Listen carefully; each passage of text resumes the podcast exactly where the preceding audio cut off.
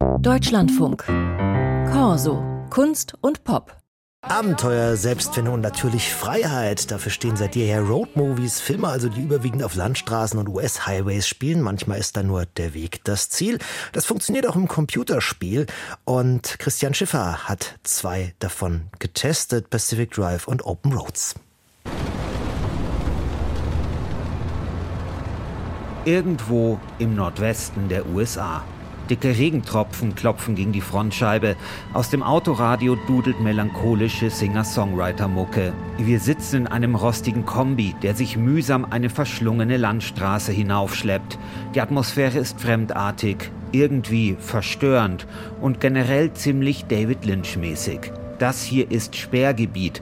Vor Jahrzehnten ist hier ein Experiment furchtbar schiefgelaufen. Verlassene Diner, verlassene Raststätten, verlassene Tankstellen. Nur wir, unser Auto, seltsame Anomalien und eine Stimme aus dem Funkgerät.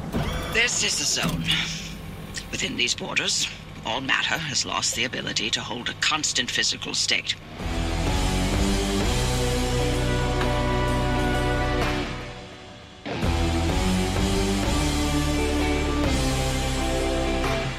Pacific Drive heißt das grandiose, wenngleich auch bockschwere Spiel, in dem sich so ziemlich alles um das eigene Auto dreht. Das Auto ist einerseits Beschützer und andererseits das Zentrum der Spielmechanik.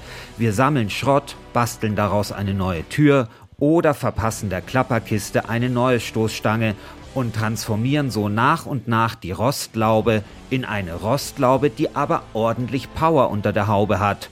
Und so reisen wir von Raststätte zu Raststätte und von Tankstelle zu Tankstelle, immer auf der Flucht vor einer tödlichen Strahlung. Pacific Drive ist ein Survival-Horrorspiel, aber es ist in gewisser Weise auch eine düstere Interpretation des tradierten Road-Movie-Themas. Worin sich das auszeichnet, erklärt der Medienwissenschaftler Andreas Rauscher von der Uni Freiburg. Äh, beim Road-Movie ist es so, dass eigentlich so die äh, äußere Reise immer mit einer inneren Reise korrespondiert, also dass dies äh, die seelische Verfassung der Charaktere widerspiegelt. Und dabei ist aber auch entscheidend, dass jetzt da so eine gewisse Ziellosigkeit damit verbunden ist. Also dieses On the Road sein ist dabei eigentlich genauso wichtig äh, wie die Entwicklung äh, der Figur, ohne dass jetzt klar ist, wo es unbedingt hingeht.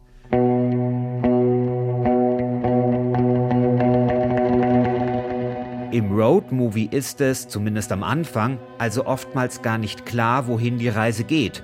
Und damit funktioniert dieses Filmgenre ganz anders als viele Computerspiele, wo Ziellosigkeit eher selten angesagt ist. Natürlich kann man in GTA einfach mal durch die Gegend brausen, Wüstenrock hören und die Landschaft genießen, aber eigentlich will das Spiel nicht, dass man sich treiben lässt. Stattdessen setzt es einem Missionen vor, die der Spieler abarbeiten muss.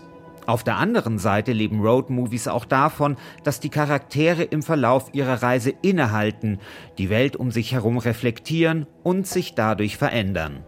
Und eine solche Charakterentwicklung kann man einfacher erzählen, wenn sich die Geschichte linear entwickelt. My name is Tess Devine, and the world is passing me by. I guess as I get a little older, I'm starting to feel how things change Ein Beispiel hierfür ist Open Roads, ein Roadtrip, in dem Mutter und Tochter alte Familienanwesen bereisen, um etwas über mysteriöse Briefe herauszufinden, die sie auf dem Dachboden gefunden haben. Open Roads soll in wenigen Wochen erscheinen und ein interaktiver Film werden. Die Macher haben sich somit einem Paradoxon gestellt, erläutert Andreas Rauscher, nämlich dass ja eigentlich die Geradlinigkeit von einem narrativen Game, die ist ja eigentlich direkt entgegengesetzt zu dem Freiheitsversprechen, was man mit dem Road-Movie assoziiert.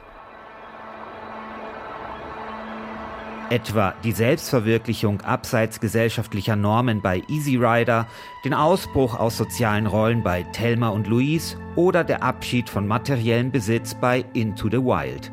Um Freiheitsnarrative wie diese besonders gut zu erzählen, muss ein Computerspiel sich von etwas verabschieden, das ihm innewohnt und es entscheidend prägt, die Entscheidung des Spielenden selbst.